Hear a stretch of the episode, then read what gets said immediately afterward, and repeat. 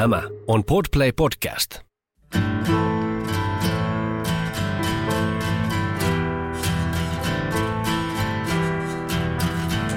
Ja tervetuloa jälleen Kalmakabinetin pariin.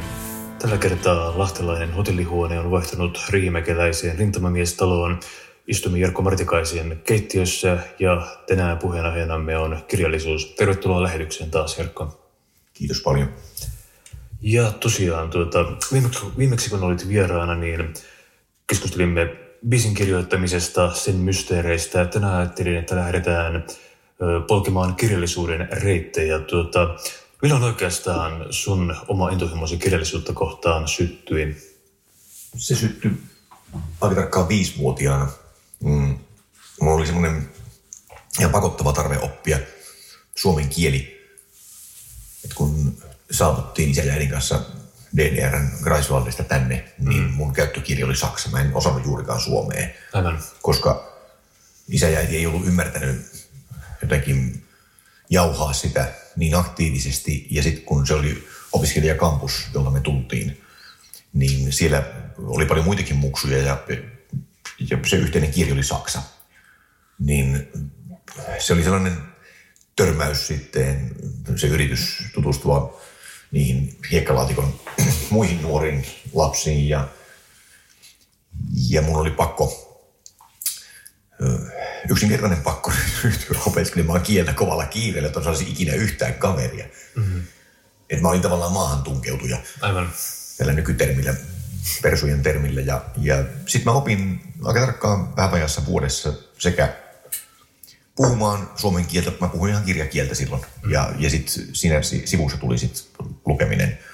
Ja, ja se innottuneisuus syttyi kirjoja kohtaan. Varmaan siitä syystä, että, että kirjat pysty tarjoamaan niin laajoja seikkaperäisiä selontekoja siitä, mitä kaikkea ihmisyys onkaan. Et mäkin luulin siis, mä kirjoitin virheellisesti tuohon lihavia luurankoja kirjaan, että mun ensimmäinen sellainen oikein ahmimalla ahmittu kirjapino olisi ollut Veikko Hovisen novelleja, mutta isä ja äiti sivisti sitten myöhemmin, kun oli lukenut sen kirjan, että, että mä muistin väärin, koska mä olin ensin lukenut Grimbergin kansojen historiaa ja raamattua. Ja sitten vasta siis siirtynyt sen jälkeen sitten raamatun ja Grimbergin jälkeen sitten Veikko Hovisiin. Mutta, mutta sen mä ainakin muistan varmaksi, että toisen maailmansodan historia meillä oli semmoinen Spektrum, tuon tietosanakirja, sen rivistön vieressä oli sellainen toisen maailmansodan historiakirjasarja. Ja, mm-hmm. ja sitä mä luin todella ahnaasti, koska se, se hämmennys siitä, mihin ihminen pystyy. Mm. Ja, ja miksi kukaan tekisi toiselle niitä asioita, mitä toisen maailmansodan historia on täynnä. Mm. Rikoksia ihmisyyttä vastaan. Niin, niin ne, ne kiehtoi mua syvästi. Ja, ja se törmäyskurssi oli sitten kummallinen, se seuraava törmäyskurssi, kun menin ensimmäiselle luokalle ja, ja sitä alettiin tavaamaan. Ja katsoin ympärille, että onko tämä kirjoittaja, että kuka osaa lukea.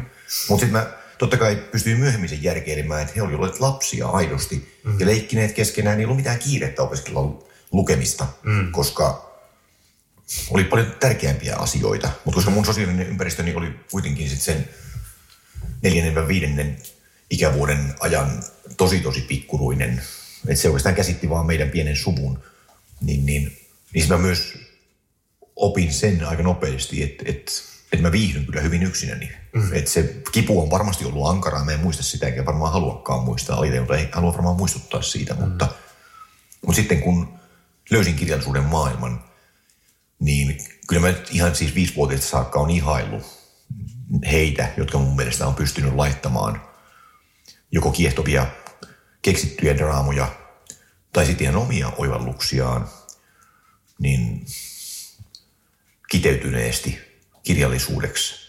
Ja, ja aina on ajatellut sen niin, että, että, että sitten kun törmää teokseen, jossa on sen ihmisen kanssa oikeastaan, mutta hän on paljon mua näkemyksellisempi tai, tai, tai viisaampi mm. tai, tai hauskempi, niin kyllä hyvä kirja on, on verrattavissa siihen, että, että löytäisi ystävän. Mm. Ja, ja, ja täysin sammumaton se into lukemiseen on.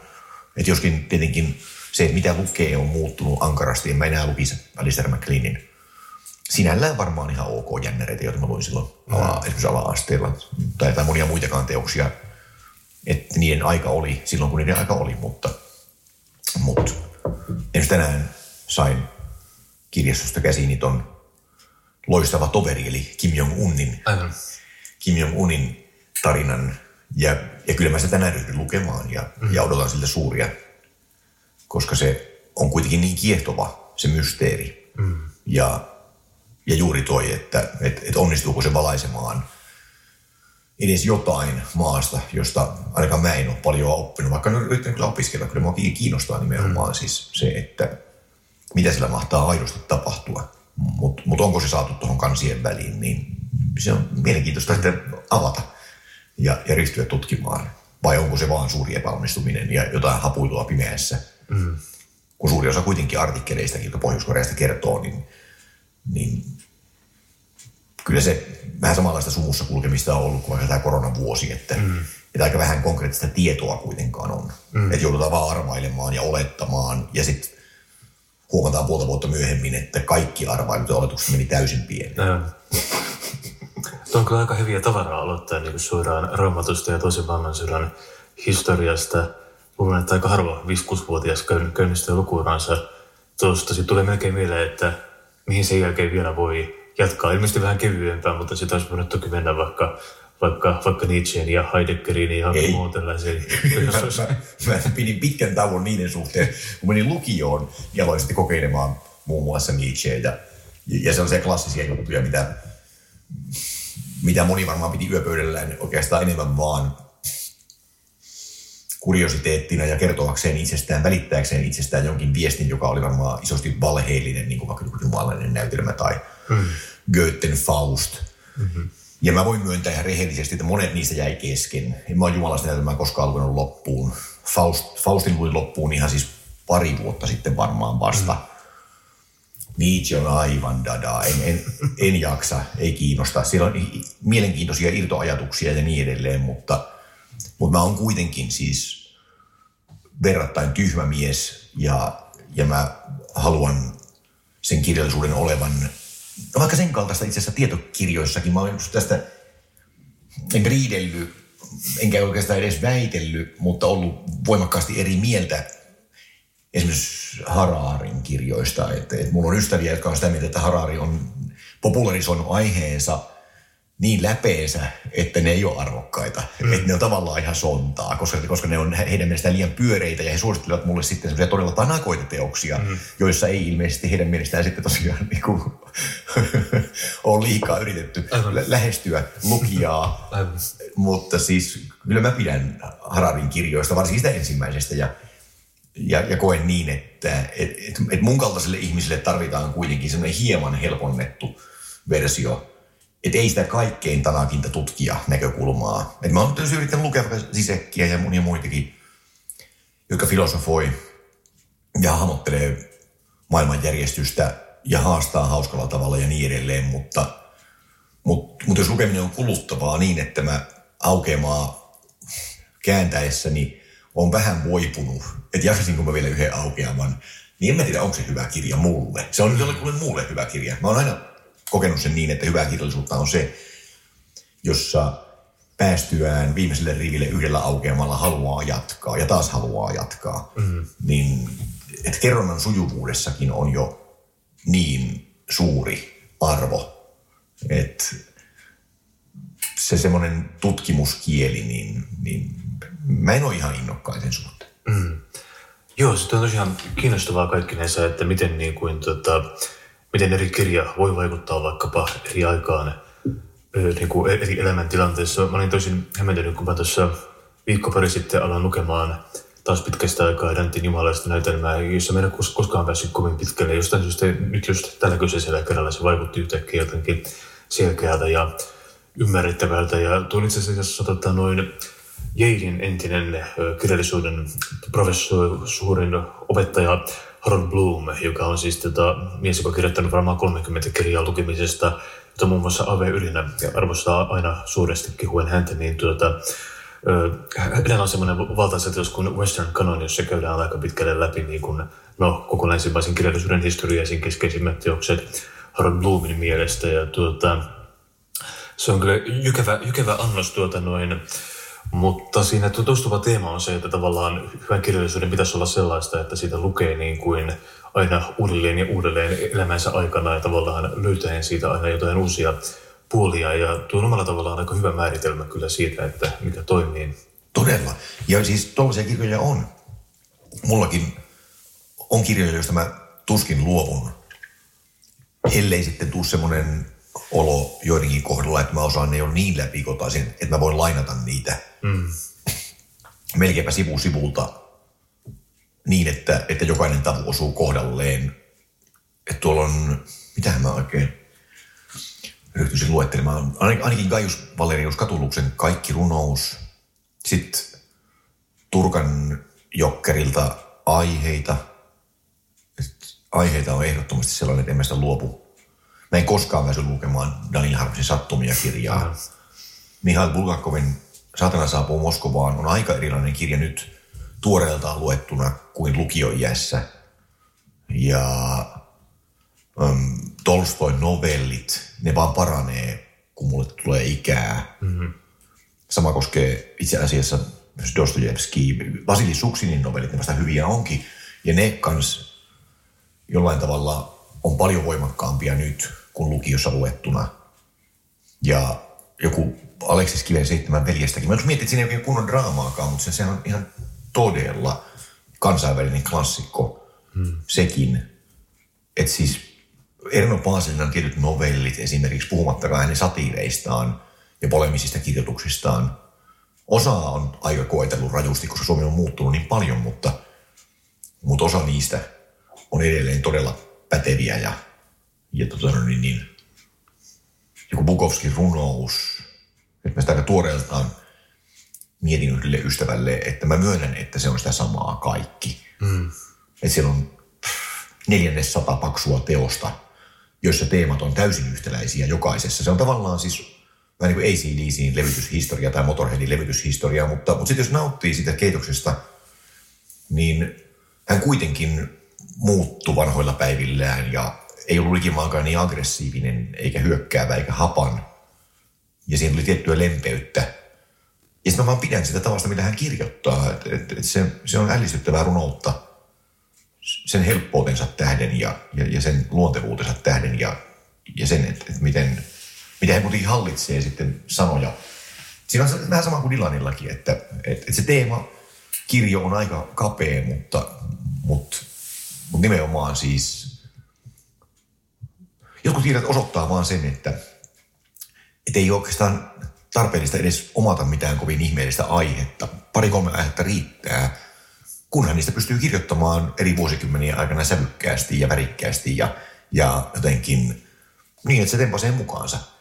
Niin, että et ei ehkä niinkään aina aihe, vaan se, että et miten siitä sitten kertoo. Ja, ja parhaat pystyy kertomaan siis oikeastaan hyvinkin toisteisesta elämästä niin värikkäästi ja monipuolisesti, että se ei vaikuta toisteiselta, vaikka se to- toki sitä on. Joo, mulla on hyviä muistoja siitä Bukowskin paksusta tätä runokokoelmaa Päivät karkaavat kuin villit hevoset yli vuorten. Ja tuota, se on kyllä niin kuin jännää, koska periaatteessa se on vähän niin kuin sellaista vanhan juopan horinaa, mutta siinä on jotain, joka tempaa mukaansa. Tavallaan mulle tuli siitä vähän mieleen vaikka tämä munkin Ryökanin suuri hupsu kokeilma, joka on niinku, tavallaan myös aika niinku, tavallaan yhtä ja samaa teemaa, mutta jollakin tavalla todella mukaansa tempaavaa. On, on. No nyt päästiin kato nimenomaan. Siis Ryökkanin suuri hupsu, sitten Nyvaan runot ja sitten etenkin Hämeen Anttilan kaikki Omar Khayyam käännökset, en mä niistäkään tule koskaan luovumaan. Muun muassa Malilla mennyt maine on aika pieni kirja, mutta kooltaan ja sivumäärältään. Mutta ne on niin ankaria nelisäkeitä ja niissäkin on hauska toisteisuus. Se haistattelu yhteiskunnalle ja sen normistolle. Sitten viini, joka juhlii joka aukeamalla. Mm-hmm. Mutta mä haluan ajatella, että se viini on tavallaan ennemminkin metafora kuin se, että oltaisiin koko ajan kännissä. Mm-hmm. Ja, ja se raivokas halu saada olla se ihminen, joka on, niin, niin silloin kun tullaan vaikka Ryokaniin tai Yoshida Kenkoon, ne on tavallaan, ne on, ne on myös Omar Khayameja. Mm. Ja, ja, ja just toi, että et, et siis tollanen, no sitten se pitää voi kutsua runoudeksi kaikkia noita, niin, niin osa niistä on sitä konkreettisesti ja, ja osa taas sitten etenkin tietysti Kenkon joutillaan mietteet, niin, niin niissä on tiettyä runollisuutta. Ja just se, että, että näennäisesti tapahtumaköyhä elämä, kaikkihan kuitenkin on enemmän tai vähemmän kuitenkin kiertolaisia ja, ja no, angloamerikkalaisista sanoo sitä outsider.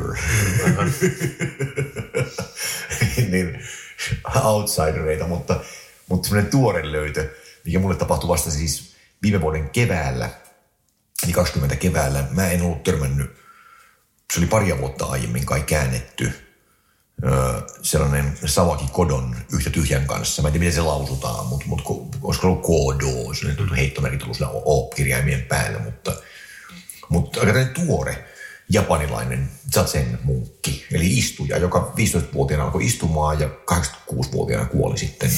Istuskeli sen yli 70 vuotta putkeen, niin, niin, niin häntä haastateltiin.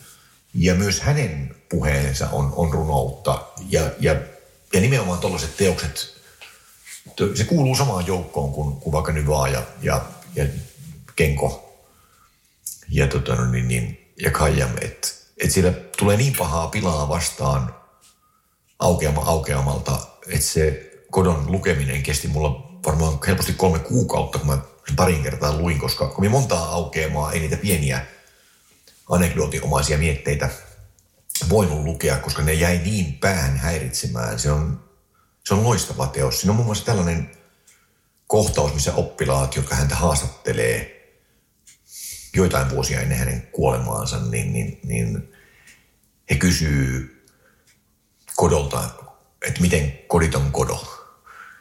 Et kun se on heidän silmissään tämä mies ollut suuri mestari ja, ja hyvin rauhallinen ja pidättyväinen ja rauhaa rakastava tyyni.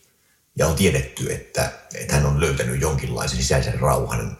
Että, että mi, miten se valo, sisäinen valo on alkanut loistaa hänessä niin voimakkaana – niin se vastaus on tarkalleen niin, että, että, että tämä on hyvin yksinkertaista. Ei pidä koskaan verrata itseään muihin ihmisiin. Siinä kaikki. Ja se lause, että ei pidä koskaan verrata itseään muihin ihmisiin, siinä kaikki. niin se mietitytti mua siitä lähtien, kun mä sen ensimmäistä kertaa luin, että tunnenko mä ketään, joka olisi pystynyt elämään edes viikon mm. vertaamatta itseään muihin ihmisiin. Mm. Ja, ja se, että jos siellä on mielen rauha, niin mitä meidän tulisi tavoitella oikein? Millä tavalla meidän pitäisi muuttaa elämämme rakenteita? Koska monet on niin levottomia ja monilla on kuitenkin se ajatus, että, että, että tein taatusti parhaani ja pyristelin, rimpuilin, otin haasteet vastaan, mutta siitä huolimatta itsetyytyväisyys ja itse hyväksyntä ja rakkaus itseen ei, ei voimistu kylliksi. Mm. Niin kyllä tällaiset teokset on, ne on arvokkaampia kuin ainakaan minä saan määrittää. Ja sen takia on niin ihanaa, että, että myös tämmöisiä tuoreempienkin munkkien ja muiden poikkeuseläjien puheita on toimitettu ja myös suomennettu taiten. Sellaisella Basambuksin kirja toi. Niin jotenkin ne tarjoaa jotain sellaista, mitä mä oikeastaan ehkä aina on taiteelta toivonut, että, että kumpa se haastaisi mua vähän. Mm. Asettaisi dynamiittia mun luutuneisiin ajatuksiin, koska siis mäkin olen luullut, että, että mä oon ajatellut avarasti, mutta, mutta toistuvasti kuitenkin vaikka, et etenkin tämä Savaki Kodo, niin, niin en mä moneen vuoteen muista ketään, joka olisi pystynyt haastamaan mua niin hyvin ja idea on kuitenkin siinä, että ei hän edes halua haastaa. Häntä vaan haastatellaan, hän vastailee. Joo. Ja jotenkin toi, että et tietyllä tavalla se poikkeusyksilön, joka ei halunnut olla poikkeusyksilö, hän vaan ajautui mm. siihen elämään.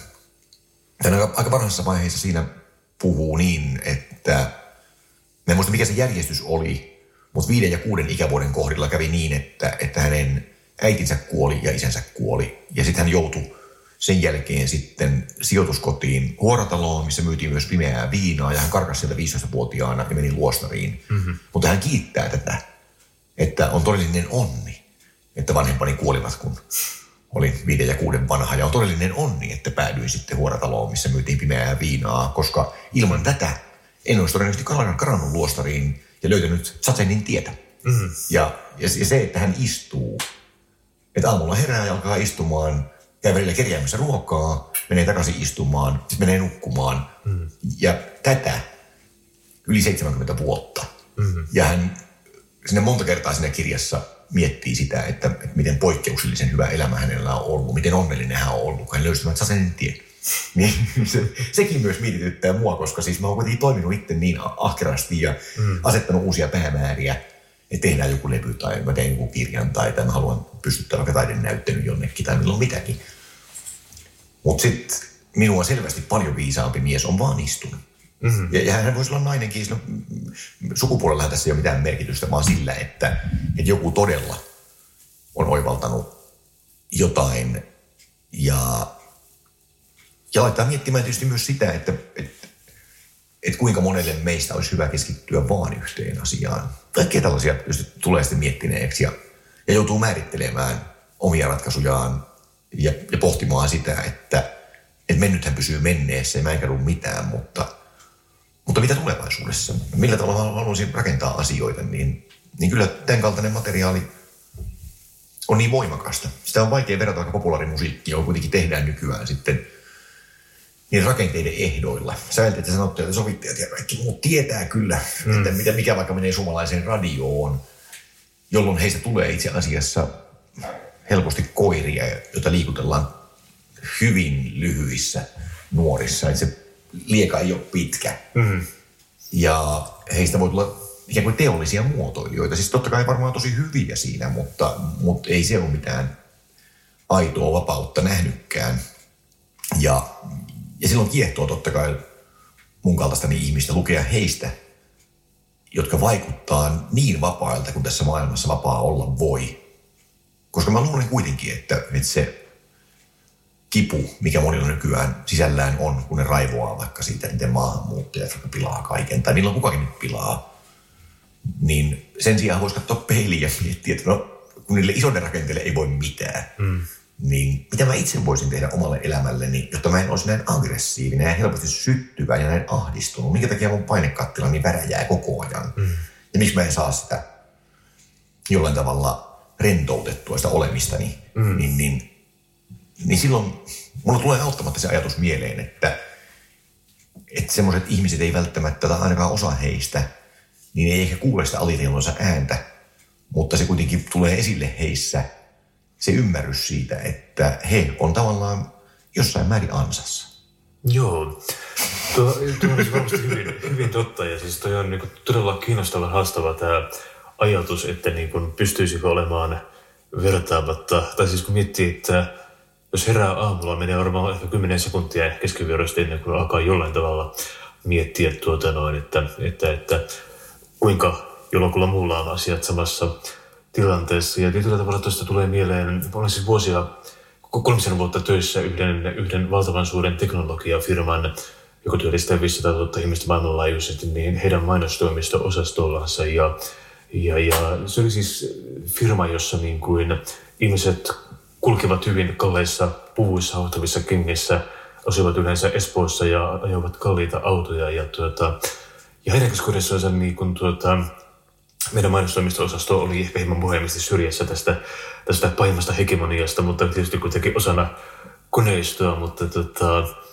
siellä tällainen mindfulness-ajattelu ikään kuin oli kasvavassa suosiossa, ja mä en koskaan oikein päässyt siitä selville, mikä se varsinaisesti oli. Mun, mun, tuota, mun korviin se kuulostaa enemmän tämmöiseltä niin kuin pirkka halpatuotantoversiolta tällaisesta itämaisen filosofian tietyistä puolista, missä on niin kuin tavallaan osia alkuperäisestä, tai se muistuttaa vähän sitä, mutta ei kuitenkaan ole, ole ihan niin. Tietyllä tavalla mietin, että, että, että kuinka moni näistä ihmisistä todella niin kuin on täysin tyytyväisiä, koska se on kuitenkin hyvin tämmöinen jos on nyt vaikka elokuvan, elokuvan American Psycho tai Wolf of Wall Street, niin on tavallaan hyvin sisällä siinä maailmassa, että millainen niin kuin tiikerien raateluareena tuollainen maailma on, niin tuota, kiinnostavaa miettiä, että onko vaikka tuollaisessa, onko tyytyväisyys kuinka helppoa tuollaisessa ympäristössä, ja olettaisin ainakin, että se olisi aika haastavaa.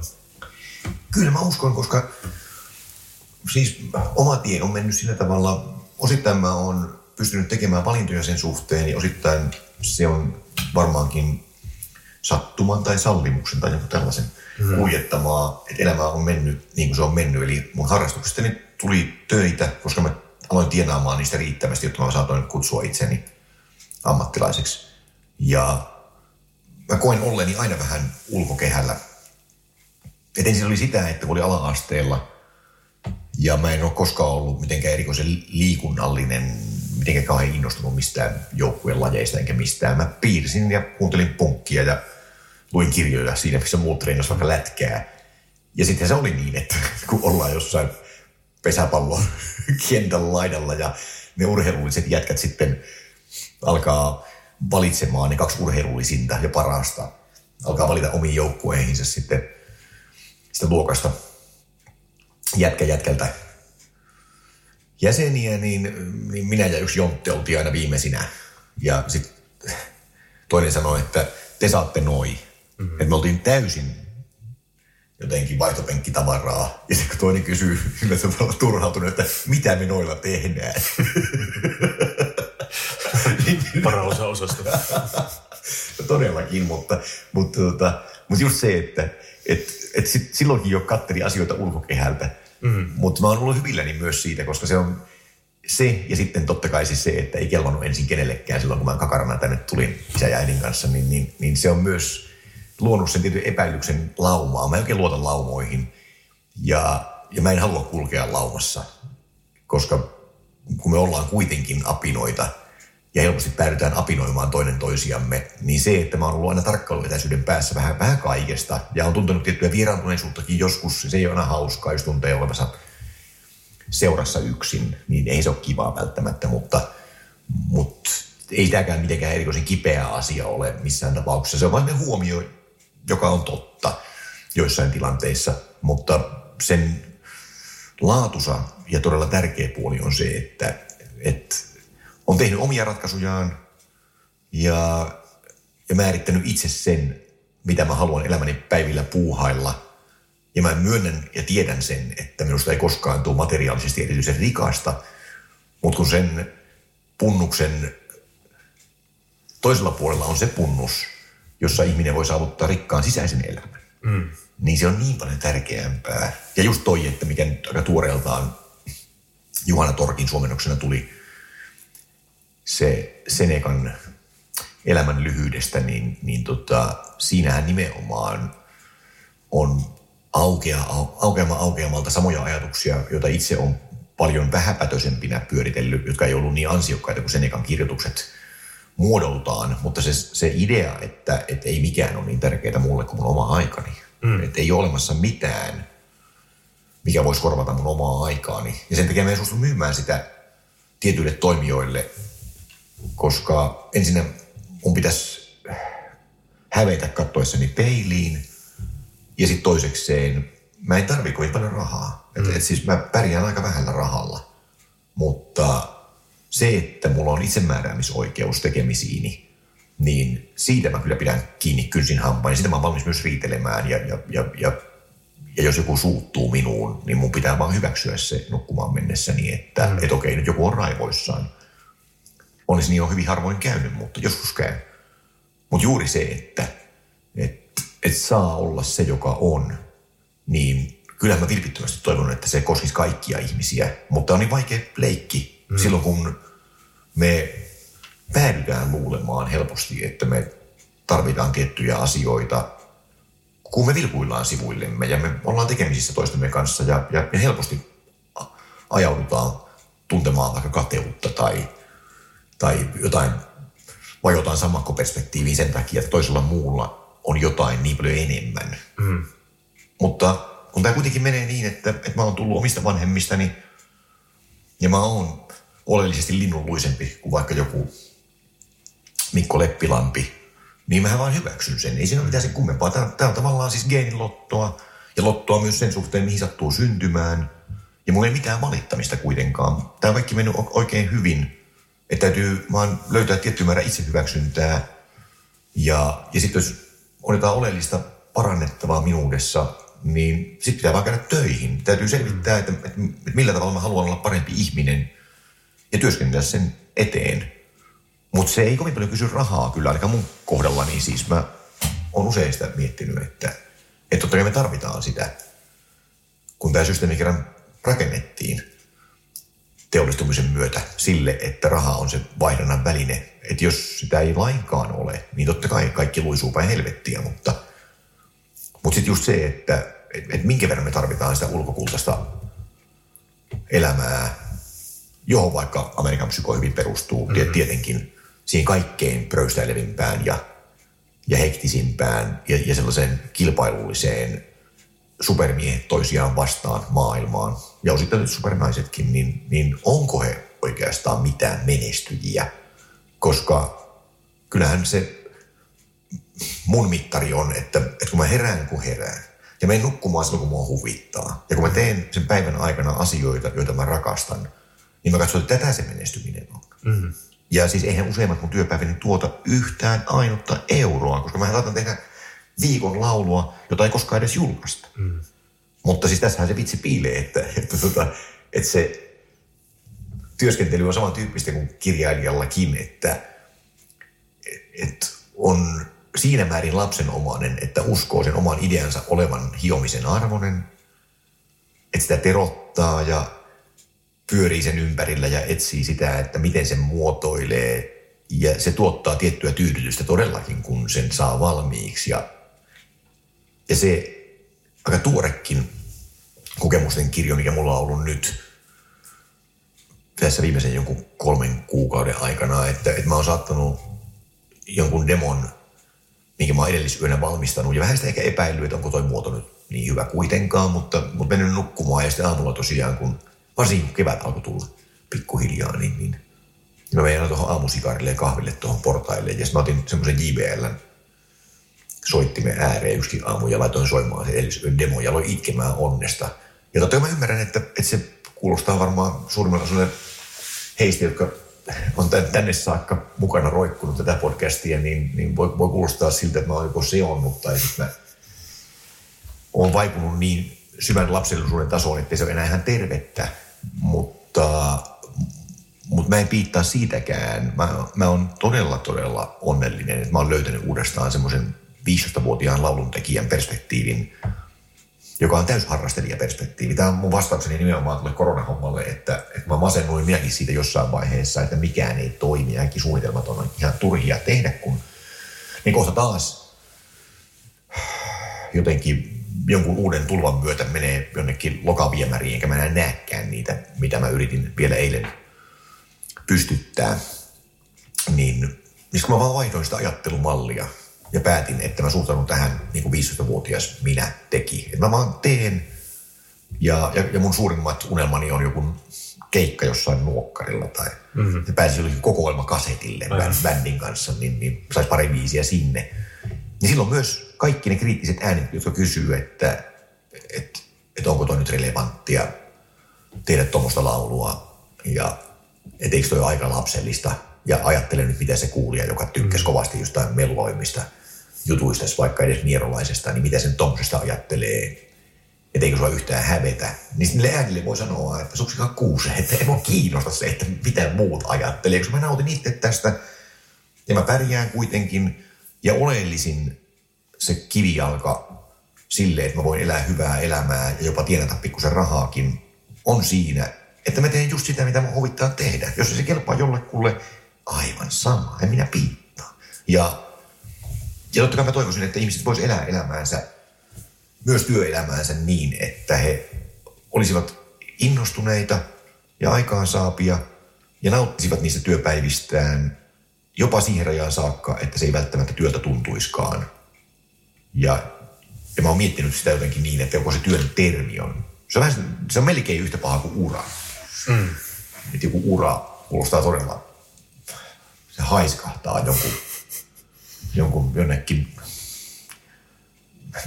sivukkaaseen unohtuneen vanhan vaatepinon koiselta tunkkasuudelta.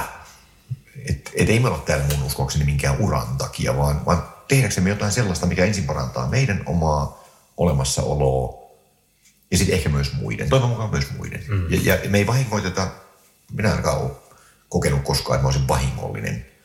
Kirjoitin tai lauloin tai sävelsin tai sanotin tai mitä vaan, niin että jos joku ajattelee, että mä oon valettöissä, että mä en ole oikeissa töissä, niin aivan sama sillekin. En mä viittaa siitäkään, koska mulla ei ole ollut kuitenkaan mitään parempaa tehtävää koskaan. Mm. Joo, se on kaikkinensa siis tuota, hyvä sana tuo harrastaminen mun mielestä, koska siis sana amatööri, jolla on ehkä vähän paha kaiku, mutta sen suora käännös on muistaakseni, että rakkaudesta harrastamiseen tai harjoittamiseen, mikä kuitenkin niin kuin lähtökohtaisesti on mun mielestä aika hyvä lähtökohta te- tehdä asioita, että tuota noin, koska jos vaikka musiikkimaailmaan kruisailee dollarin kuvat silmissä, niin no siitä aika pitkälle just tämmöiset popstars tai formaatit niin kuin osoittaa, että mikä siinä menee pieleen, koska vähän niin kuin kaikki taide on sellaista, että sitä on todella hankala ennakoida tai, tai Excel-taulukoissa laskea, että mikä tulee toimimaan ja, ja mikä ei. Että siis sellaista niin kuin to, toimivan taiteen matemaattista kaavaa ei oikein pysty tekemään. no ei. Ja nimenomaan siis mun mielestä kaikkein vapauttavin ajatus, minkä mä kirjasin ylös päiväkirjaan joskus viime vuosituhannella, oli se, että, että mä lähden siitä liikkeelle, että taide on todella huono kauppatavara. Mm, ja, ja kun sen hyväksyn, mm. niin sitten mä pääsen jo suuren vapautuksen saaneena aina aloittamaan uudestaan. Ja sitten kun siihen lisää just ton, se, tai, eikö se ole niin, että, että se on jotenkin latinan kielestä se amatööri lähtöisin. Ja, ja just se, että, mm. että jos ajatellaan se etenkin niitä rakkaudesta minkä tahansa harjoittamiseen, mm. olisi vaikka ystävyys tai sitten jokin tällainen, mikä tuottaa esimerkiksi jonkun työsuoritteen tai hyvän tekeväisyyttä tai, tai, tai sen pohtimista, miksi me ollaan täällä. Ja, ja nimenomaan siis omien tottumusten ja, ja, ja kaikkien luutuneimpien ajatusten uudelleen rakentamista, niin rakkaudesta asioiden pitäisi syntyä. Mm. Ja just se, että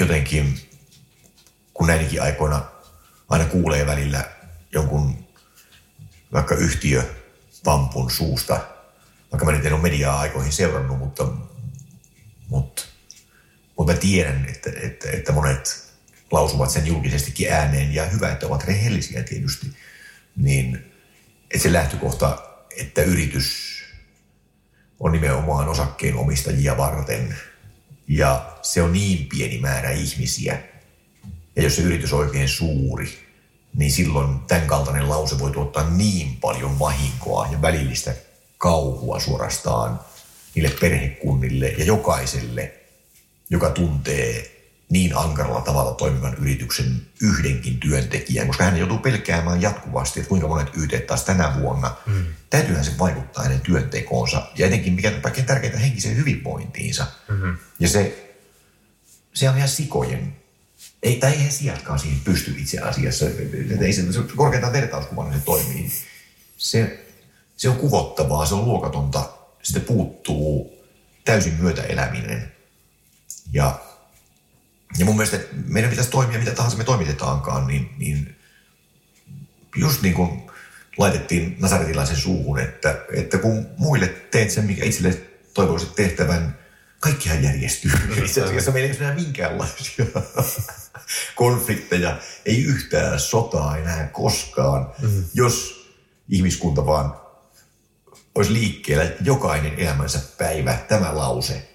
Jatkuvasti päällimmäisimpänä mielessään, että muille se, minkä itselleni toivoisin, ei ongelmia. Mutta koska me ollaan kuitenkin niin outoja ristiriitaisia otuksia, että tämä ei toteudu juurikaan, niin sen takia tietysti niin kauan kuin meitä on, niin niin kauan tulee jatkumaan se, että, että tämä on osittaisesti ihan roistojen luola paikka.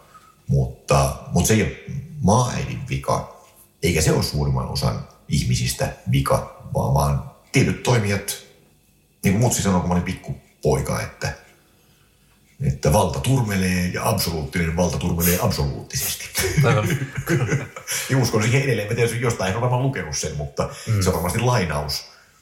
Ei varmaan äitini keksintyä, mutta, mutta se lause on, on kuitenkin valitettavan tosi. Mm. Ja, ja meidän täytyy olla hyvin varovaisia. Ja minunkin kyllä mä siis siinä mielessä yritän välillä vahtia kieltäni niin kuin orjaa, vaikka en pidä siitä, koska mullakin on jonkin verran kuitenkin vaikutusmahdollisuuksia ja, ja ei mun pidä, pidä ihan mitä tahansa suustani päästä silloin, kun mä julkisesti puhun. Et mä en haluaisi varoa itteni yhtään, mutta, mutta toisinaan on hyvä varoa pikkusen, koska että jokin irtolause, jos se otetaan laajasta kokonaisuudesta, niin mutta saadaan ehkä näyttämään aivan toiselta ihmiseltä kuin mitä mä olenkaan ja, mm. ja, ja ajamaan mut nurkkaan, jos joku niin haluaa tehdä. Ja, ja silloin nimenomaan se, se valta-asetelma kääntyy täysin toisin päin. Ja, ja mä en koe to, toki missään tapauksessa olevani mitenkään erityinen. Et, et, et mun ainoa erityisyyteni on siinä, mitä mä oon onnistunut parhaimmillani tekemään. Mutta, mutta joskus sen haistaa ja sitten sen lukee noista päivittäisistä yhteydenotoista vaikka sen mun virallisen Facebook-sivun kautta, että et, et se tapa, jolla minua ja mun kaltaisia lähestytään, on välillä suorastaan ihan alentuva. Hmm. Että se on sen kaltainen, että, että varmasti saat näitä palautteita todella paljon ja en oletakaan, että vastaat. Ja, ja kiitos elämän kokoisesta musiikista ja niin edelleen. Olet Nero. Hmm. Niin, niin onhan se selvää, että jos mä alkaisin uskomaan edes puoliin niistä ylisanoista, mitä mä luen, niin mä olisin aivan sekaisin ja tarvitsisin psykiatrista apua kiireesti. Mm, Joten täytyy olla aika tarkkana siinä, että, että, että muistaa, että, että, että ne ankarimmat kritiikit, joita joskus on saanut, ei ne voi pitää ihan paikkaansa. Mä olisin aivan just niin surkea jo kuin paskimmat tekeleeni. Mutta toisaalta taas mä en missään tapauksessa ole myös niin likimainkaan se ihminen, millainen kuva musta luodaan aina välillä. Mm. Vaan jotain sitä välimaastosta ja oikein hyvä niin. Mm. Joo.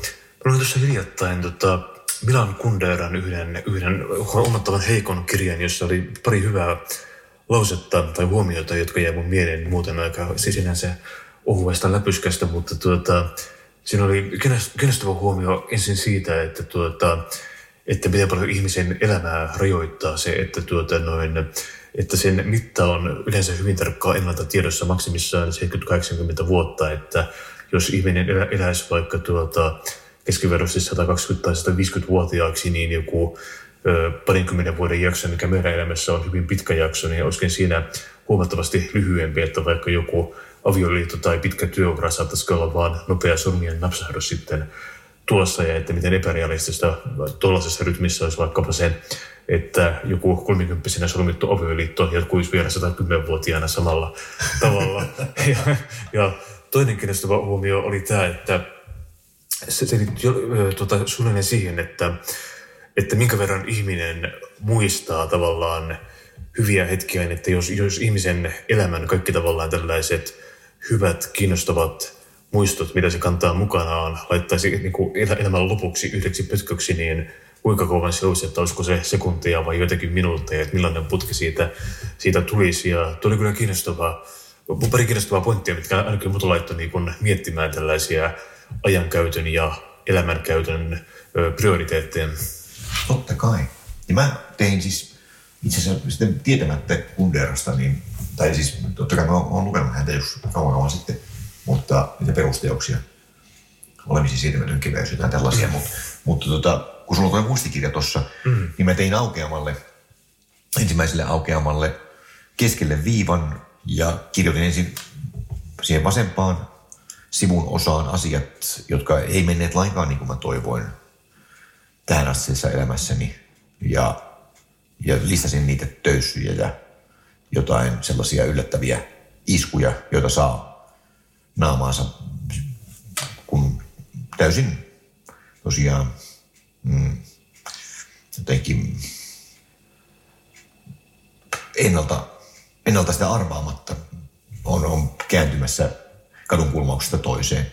Ja sitten oikealle puolelle rupesi listaamaan asioita, jotka edustaa ihan yksinkertaista kiitollisuutta arkisista asioista ja, ja siitä, miten mua on kohdeltu, mutta mut etenkin vielä sitten, kun mä sain päähäni sen, että et, et mitä kaikkea mä en olisi ikinä uskaltanut kohdalleni unelmoida.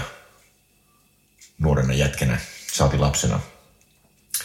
Niin se lista niistä miinusmerkeistä loppui tuohon ensimmäisen aavitosen ensimmäiseen sivuun, mutta mä en edes jaksanut listata, kun mä aloin kääntelemään sivuja, niin kaikkea sitä. Että ehkä mä jossain vaiheessa taas päivitän sitä listaa.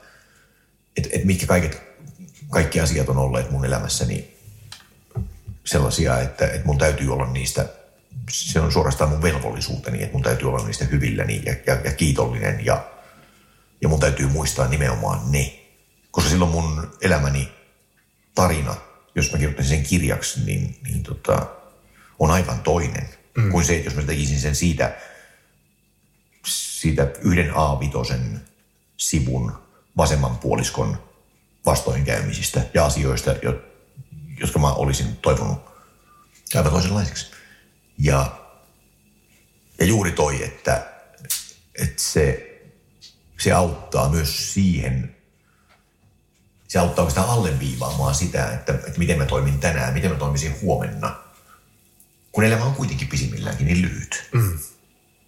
Ja jos mulla on olemassa japanilaiset termin mukaan ikigai, eli merkitys ja tarkoitus, niin, niin niin mä aika tarkkaan tiedän sen, sen perusteet, ja mun ei tarvitse mitään kovin oleellista sitä muuttaa. Ja just se, että että tuohon Kunderaankin vielä, että, että, että jos 30 solmittu avioliitto tosiaan, jos sitä yritettäisiin vielä roikuttaa hengissä siinä vaiheessa, kun kaksikko olisi 120-vuotias mm. pariskunta, niin, niin, niin mä haluan ajatella siis, elämä on vaan mennyt niin, että, että, että mä oon päätynyt hyvin helpottavaa ajatukseen, että, että, että vain muutos on pysyvää, kun se näkyy luonnossakin niin hyvin. Mä mm. viimeis toissapäivänä kävin pidemmällä metsäkävelyllä ja luonto on aivan toisen tyyppinen nyt kuin talvella. Ja se muistuttaa siitä, että kaikki muuttuu ja kaiken täytyykin muuttua. Mikään ei koskaan jää niille sijoilleen, missä, missä asiat oli vielä eilen.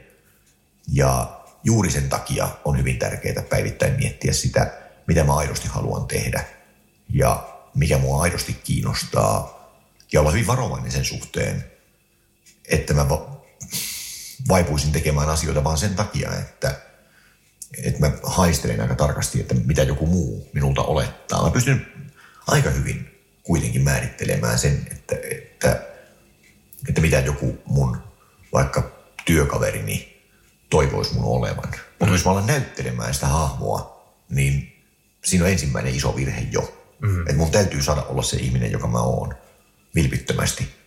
Ja, ja nimenomaan sellainen maskien vaihto ja roolipeli, että, että, että mitä kaikkea ihmiset onkaan eri tilanteissa, niin, niin se on kohteliasta tietysti laittaa tietty maski päälle tietyissä tilanteissa ja, ja varsinkin sitten ainakaan olla haastamatta riitaan suoranaisesti, mutta, mutta missä vaiheessa se minuus alkaa sitten todella vaurioitua siitä, että ei ehkä oikein pahimmillaan edes kotioloissa voi olla se ihminen, joka on, mm. niin siitä maksettava hinta on minusta liian kallis. Mm.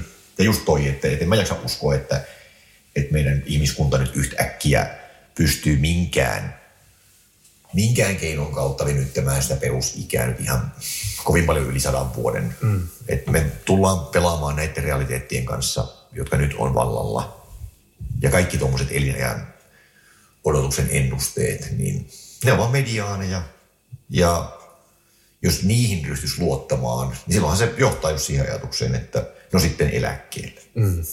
Mutta millä eläkkeellä ja tuleeko se aika koskaan ja muuttuuko vaikka tämän kokonaisuuden rakenne niin rajusti, että että ne eläkevarannot on niin pieniä, ettei se eläkeläinen aidosti voikaan olla eläkkeellä, mm. jos se 10 vuoden tai 15 vuoden päästä vaikka sinne pääsee 20 vuoden päästä, niin, niin että maailma muuttuu nyt niin nopeasti robotisoitumisen ja teknologisoitumisen myötä, että, että se, se laittaa mut entistä äänekkäämmin nauramaan kaikille suunnitelmille. Mm. Ja tämä korona oli sillä tavalla hyvä juttu, vaikka totta kai siis se inhimillinen kärsimys ja, ja, ja kuolleet – niin siinä ei ole mitään nauramista.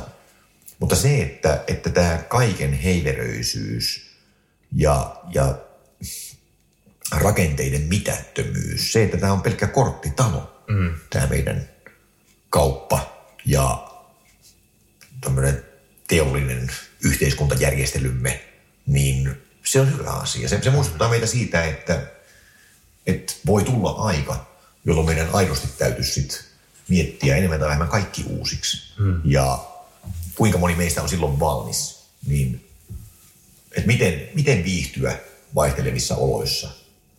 Koska se kuitenkin uskoakseni on mahdollista. Ei, ei meillä kuitenkaan mitään sotaa täällä ole. Ei kukaan kylvä pommeja niskaan. Ja, mm. Ja meillä ei tule tulivuoren purkauksia ainakaan Suomeen, eikä mannerlaatat ei liiku.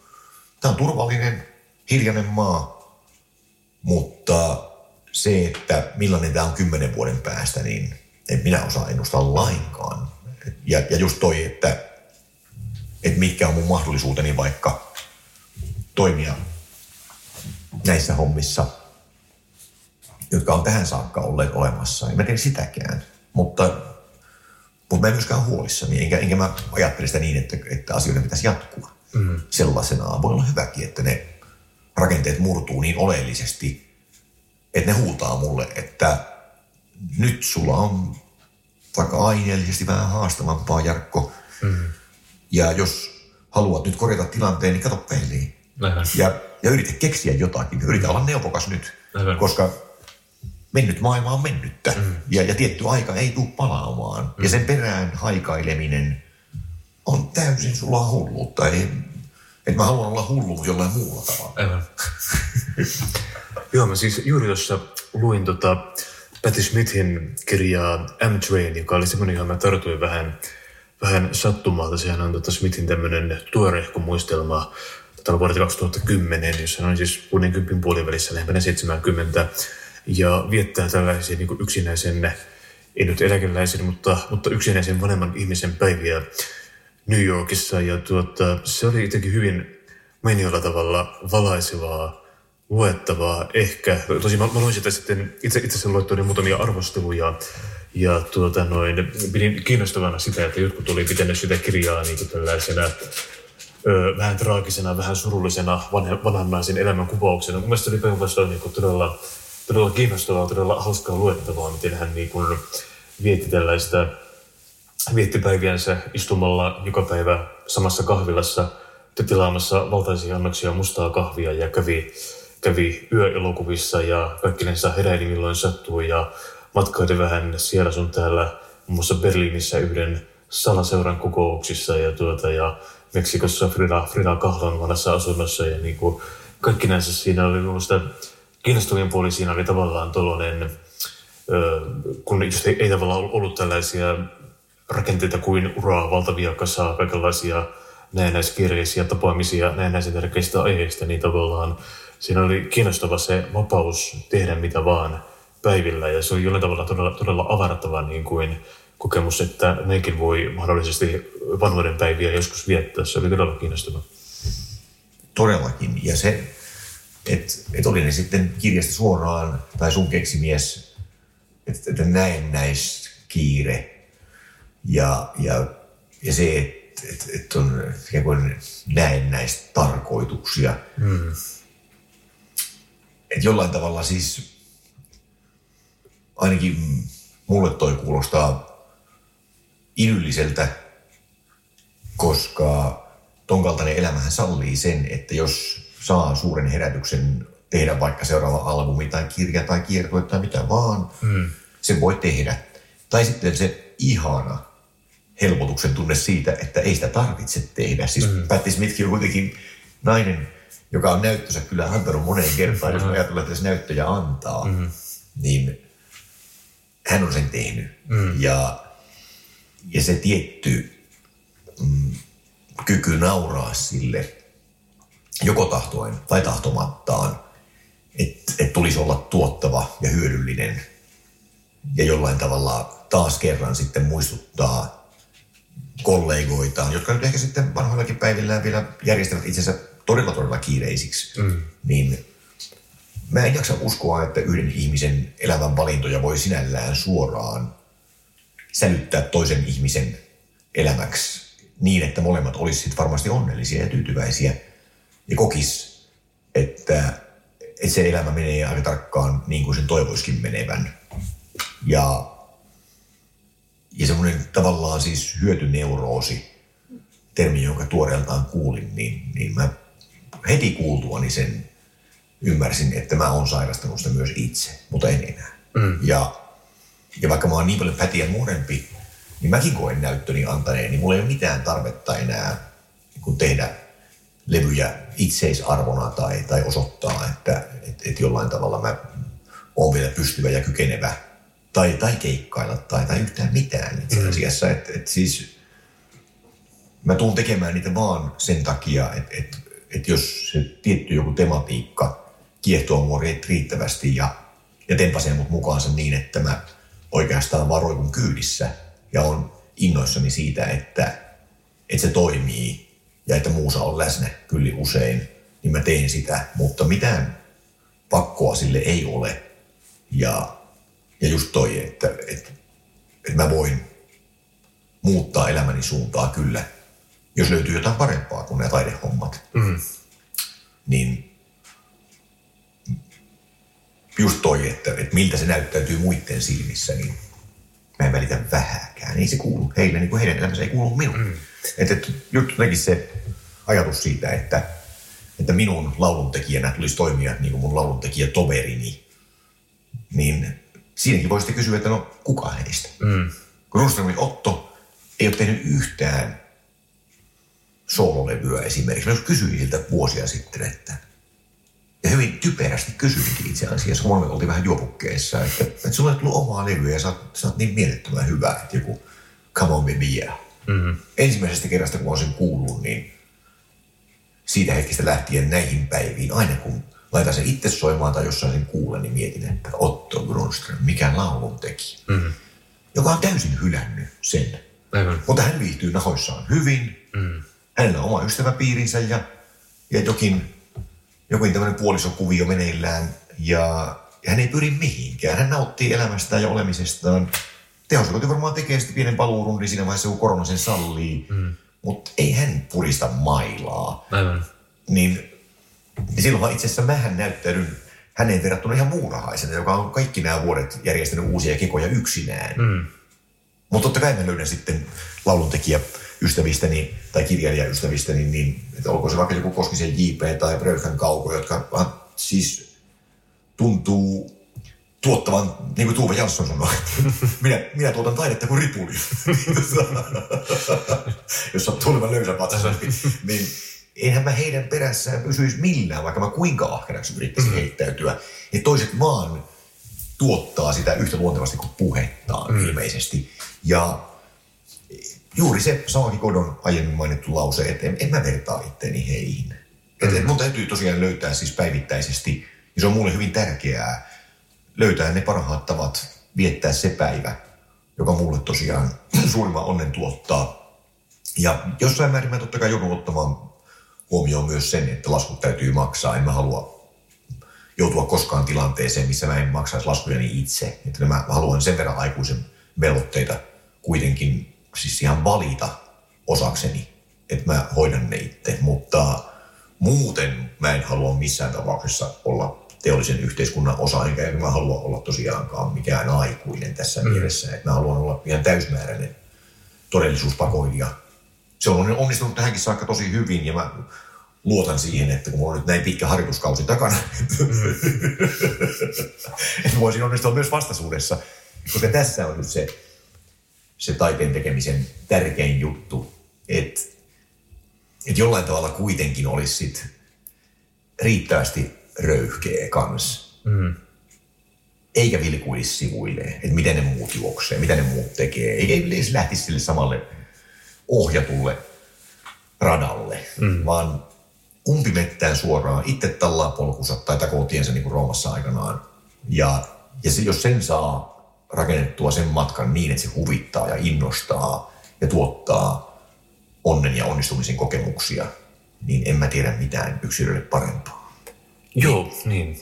Joo, mulla kyllä siis tuli sitä Matti Smithin kirjaa lukiessa, niin myös vähän mieleen tämä sun viime syksynä ilmestynyt tota, noin, muistelma kautta kokoelma kirjasi, että siinä oli paljon tällaista samaa, kun kerrot, kuinka päiväsi alkaa kahvikupilla ja, ja sikarilla ja sen jälkeen varmaan ei keskiverrosta kirja mihinkään, niin tuohan on aika, aika ideaali tapa käyttää, käyttää päiväänsä. On. Ja, ja vaikka mäkin tein sitä aika tarkat muistiinpanot toisinaan, siis, että, että, että siis tuossakin nyt tuoreeltaan oli sellainen päivä, että mä puoli kahdeksalta aamulla aloin kirjoittamaan automaatiolla, kun se on niin ihanaa siinä vaiheessa, kun herää, niin lapsi on oikeastaan liikkeellä.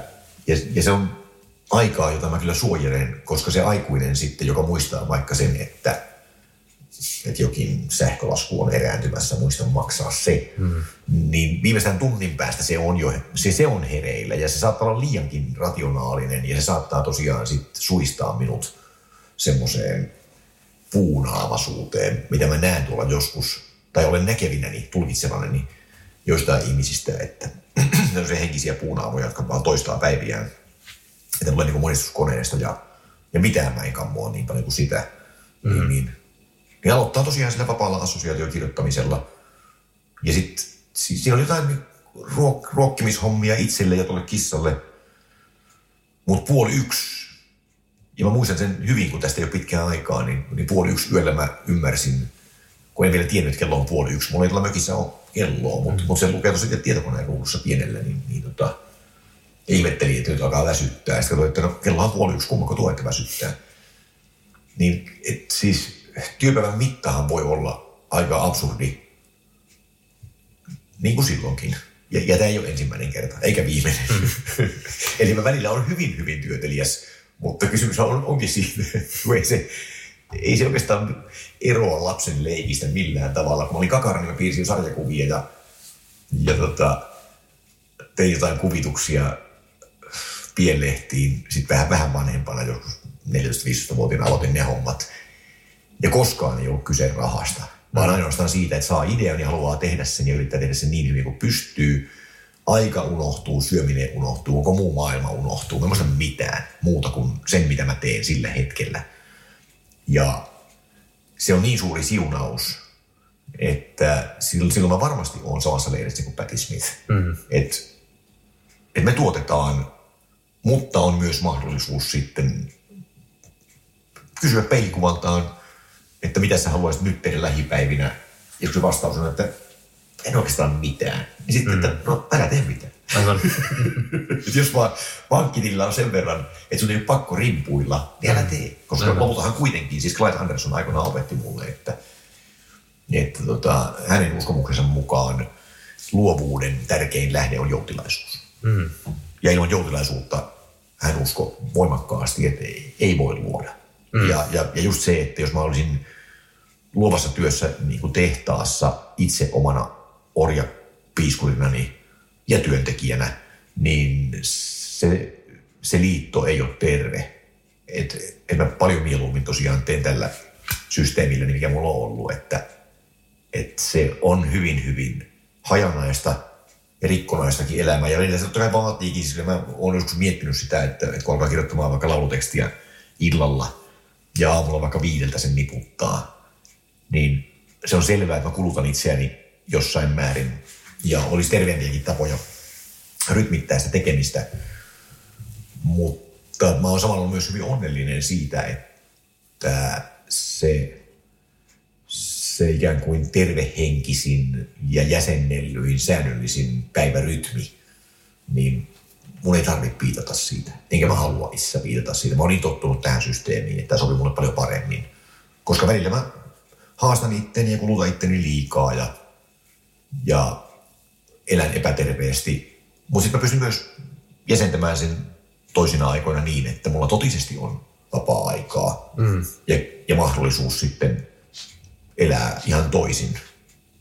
Koska emme pelkästään siis niin, että menisin ja alkaisin kirjoittamaan pakolla. Se on tietysti paras keino kyllä, että jos inspiraatiota etsii, niin että alkaa vaan tehdä. Inspiraatio tulee paikalle jossain vaiheessa, mm. jos ei se heti olekaan läsnä. Mutta mä olin sen verran mukavuuden halunnut, että en mä joka päivä viitti tehdä sitä. Ei se, ei se mua niin paljon kiinnosta kuitenkaan. Mm.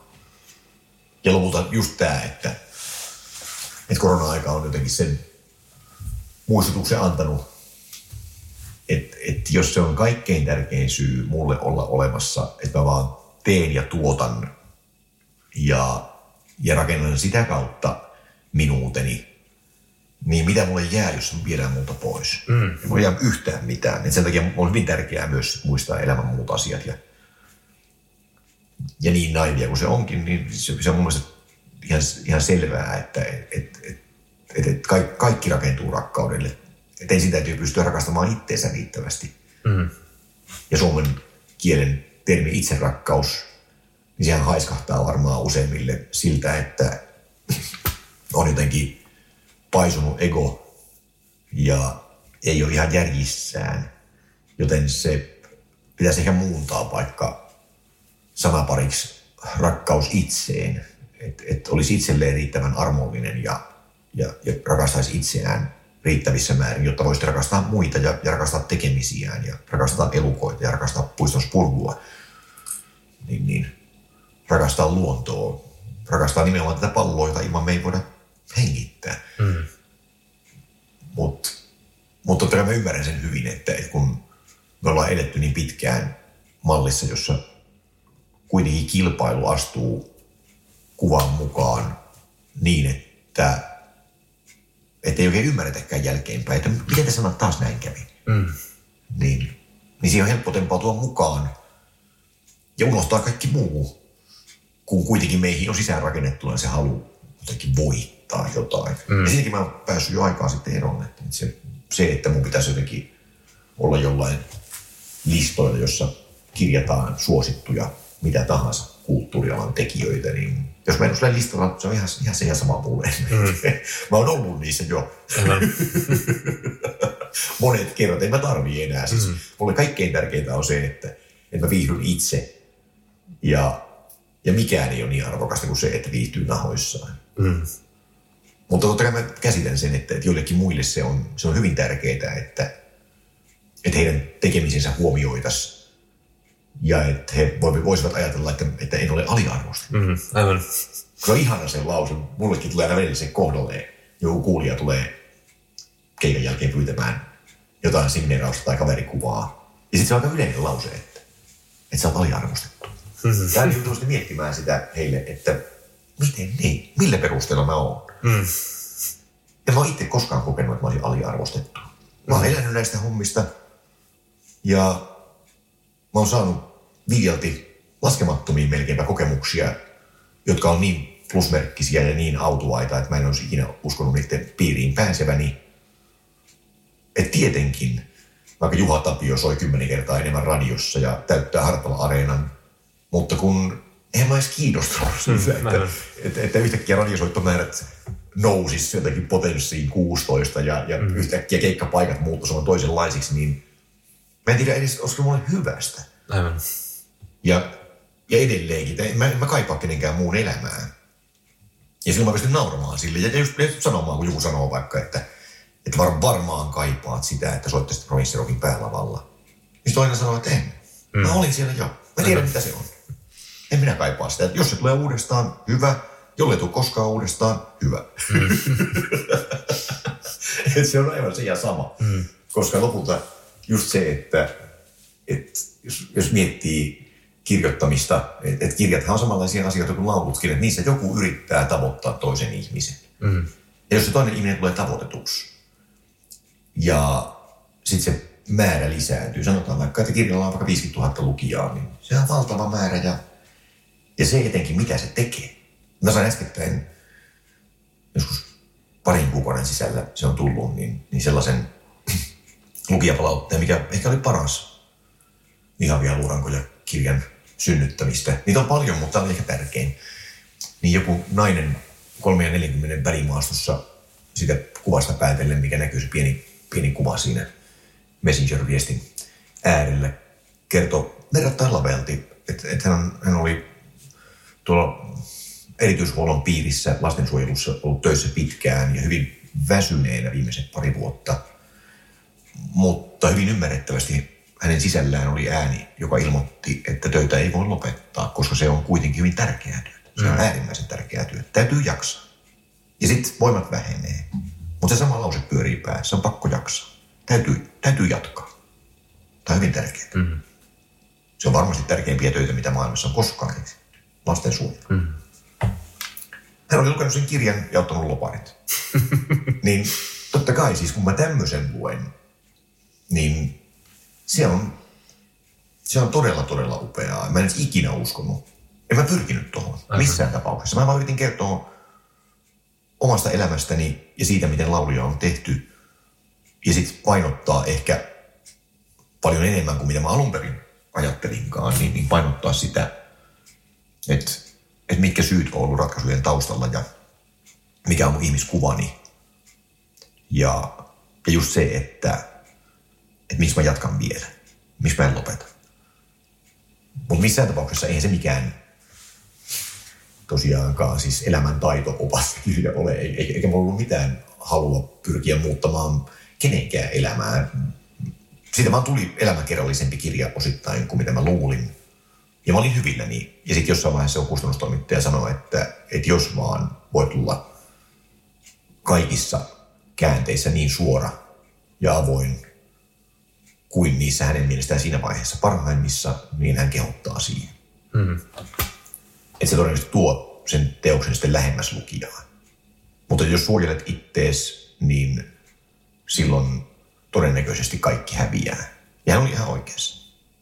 Ja, ja mä oon kuullut paljon kauniita tarinoita siitä, että mitä jokin pieni jakso tai joku tietty vaihe mun tekijähistoriaa on tuottanut lukijoille. Että se selvästikin on ollut kuitenkin julkaisemisen arvoinen kirja, mutta, mutta, mutta toi oli oikeastaan paras juttu, että, että tästä on kysymys. Mm.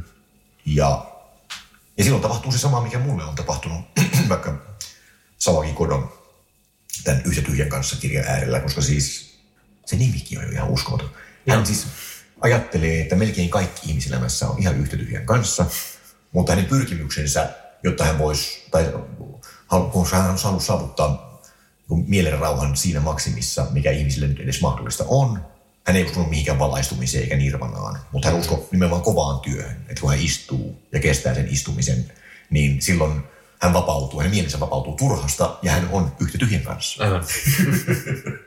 ja tavallaan just tämä kirja on mulle ollut tavallaan varmaan samantyyppinen kuin tälle naislukijalle oli ihan vielä luurankoja. Tietenkään mä en väitä, että, että mun kirjani olisi yhtä hyvä kuin Kodon yhtä tyhjän kanssa, mutta, mutta vaikutus on sama. Mm. Eli että se muuttaa selvästi lukijan elämää. Mm. Että hän päättää valita tiettyjä asioita aivan toisin luettuaan yhden kirjan. Mm. Joo, tämän sun kirjasi perusteella sulla ilmeisesti päiväkirjojen pitäminen ja muistiinpanojen tekeminen on aika tärkeä osa sun on. arkeasi. On todella. Mä oon siis jotenkin, no aika tuoreeltaan päätynyt joitain vuosia sitten tilanteeseen, missä mä tulin maininneeksi sen päiväkirjojen lukemisen. Ja, ja se oli tilanne, missä ihmiset oli humalassa ja, ja yksi kaveri sitten nauropäin naamaa. Ei se voi oikein uskoakaan, että, että, että pidä päiväkirjaa. Ja mm. Se oli hänestä täysin, täysin tosiaan jotenkin surkuhupaisaa, että, että joku hukkaa aikaansa sillä tavalla niin kuin minä. Pitää päiväkirjaa. Mm. Ja mä myöhemmin laskin ne sivut, että mulla on nyt niitä joku 15 000 vähän ylikin. Että niihin on tullut käytettyä aikaa. Mutta mä saatoin hänelle kyllä vastata, että, että mä kirjoitan niitä sen takia, niitä merkintöjä ja huomioita ja ajatuksia ja jonkinlaisia hahmotelmia vaikka kuvitteellisista tulevaisuuksista itselleni ja muille, mutta etenkin itselleni. Niin, niin, jotta voisin tuntea itseni. Mm. Että mä oon muuttuvainen olio. Mä oon aivan erilainen mies nyt kuin vaikka kymmenen vuotta sitten. Hyvin, hyvin erilainen. Monessa mielessä. Joten, että jos se on se ajatus siitä, että haluaa todella tuntea itsensä, jotta voisi ensin ymmärtää itseään ja sitten paremmin muita. Niin jos se on täysin turhaa, niin älä nyt mokomaan ryhdy koskaan. mutta, mutta, ja että minä kestän sen, että mulle nauretaan. Ei siis se ole vakava paikka mulle lainkaan. Minä mm. yritän rauhassa siitä huolimatta. Mutta se on ollut se ensisijainen kysymys mulle. Ja sitten toki toi, että, että kun pystyy vanhoja kalentereitakin selaamalla hahmottamaan sen, että, että mitä mä haluan tehdä vaikka tänä vuonna. Että jos tätä vuotta mulle suodaan ja mitään äkillistä töyssyä ei vastaan tule, niin kyllä ne auttaa mua niin monin tavoin. Mä voin ottaa kiireisimmät työvuoteni tuolta ja nähdä sen kahdella aukeamalla Molskinissa, kun oli niin, että, että tota, ne on puolivuotiskausittain kahdella aukeamalla. No niin, niin tänään merkintöjä, että et mä ymmärrän, että en mä halua enää koskaan noin paljon duuneja. Ja. Et mä oon just ottanut niitä vastaan sen takia, että mä oon perso haasteille ja, ja mulle on tarjottu niin paljon, että kieltäytyä, että vaikka mä oon kieltäytynyt kyllä aktiivisesti, niin silti käteen on jäänyt aika lukuisasti vaikka jonkun oman kiireisen levytysvuoden ja, ja treenivuoden ja keikkavuoden lisäksi jotain tuotantoja ja kirjallisia töitä ja milloin mitäkin jotain radio-ohjelmaa tai TV-ohjelmaa, niin, niin, niin mä ymmärrän sitä mennyttä itseäni, että mä jotenkin olin niin innostunut, että mä vastasin aika moneen haasteeseen kyllä. Mutta koska mun ajan käyttöni on täysin absurdia, että mä en osaa hallinnoida sitä, että jos mä luulen, että levytuotantoon menee vaikka tuhat tuntia, niin siinä voi mennä 1500 tuntia helposti. Ja, ja silloin mä joudun sitten kummastelemaan, että missä mun vapaa-aikani on. Mm. Ei sitä ole enää. Ja vaikka niiden kiireisimpien vuosien ne työt itsessään, kun mä tutkin joka ikisen niistä, ihan vaan vilkuilemalla sen yhden vuoden kalenterin parissa minuutissa, näen sen yleiskatsauksen, niin yksikään niistä duuneista ei muodostunut vastenmielisiksi. Ei ne oikein aina töiltä tuntunutkaan. Ja mä oon kiitollinen, että mä ne tein. Mutta kun niitä on niin paljon, mitä mullakin välillä oli, niin ei uupumista voi välttää. Sitten työn tasokin alkaa jo laskemaan. Ja kaikki häviää, kukaan ei voita. Ja sitten kun mäkin ahkeroin, niin välillähän se näytti se, se siinä vaiheessa vielä kun tuli kirjeitse yhteenveto verottajalta, niin se, se ensin se bruttosummahan näytti todella huikealta. Mä ihmettelin, että, että todella, että noin ahkera minä olin. Mutta sitten totta kai kun progressiivinen verotus astuu paikalle, mä en ole koskaan yhtiöittänyt toimintaa, niin ja kun mä näin sen neton, ja sitten tajusin, että no ei mulla ihan kauheasti säästöjä kyllä tilillä ole, niin, niin, ja sitten kun tuli vielä sitten jälkivero, että mä sain joulupukin konttiin vielä muutaman tonnin lisää maksettavaa karhulle, niin siis ihan realistina, vaikka mä en, mä en tykkää olla realisti, mutta, mutta tässä mielessä mun oli pakko ottaa tosiaan realismi käyttöön ja ymmärtää se, että tietyn rajan jälkeen mun ei kannata raataa, ainakaan siis sen takia, että se näkyisi palkkapussissa. Mm. Tai siis mun pitäisi yhtiöittää asiat, mä en halua ja, ja kaikki toi kiinnostaa mua niin onnettoman vähän. Et paras ratkaisu on se, että mä keskityn vain muutamaan asiaan aina vuodessa.